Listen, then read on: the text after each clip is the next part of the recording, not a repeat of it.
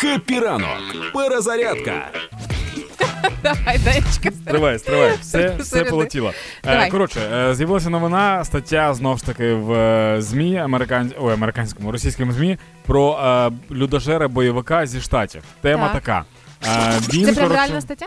Ну так, ну ну все, все як реальне в російському ЗМІ. Е, коротше, це людожер бойовик зі штатів, який Так. робить каблучки з кісток російських солдатів. І в нього вже там більш ніж е, дуже багато, напевно, більш ніж 666 каблучок, і він їх продає на сайтах. І коротше, така всяка двіжуха. І я подумав, а чого вони зупинилися на цьому? Чого вони не пішли далі? Типу, не сказали, що він робить е, маленькі е, раковини для миття рук з, з, Черепів? з ні, з ушей. А, Це ж вушна раковина виходить так. Чого він не робить ніжки для стільців з ніжок. Да. Чого нема двірних ручок? З ручок. Да. Чого на цьому зупинилося, я не знаю.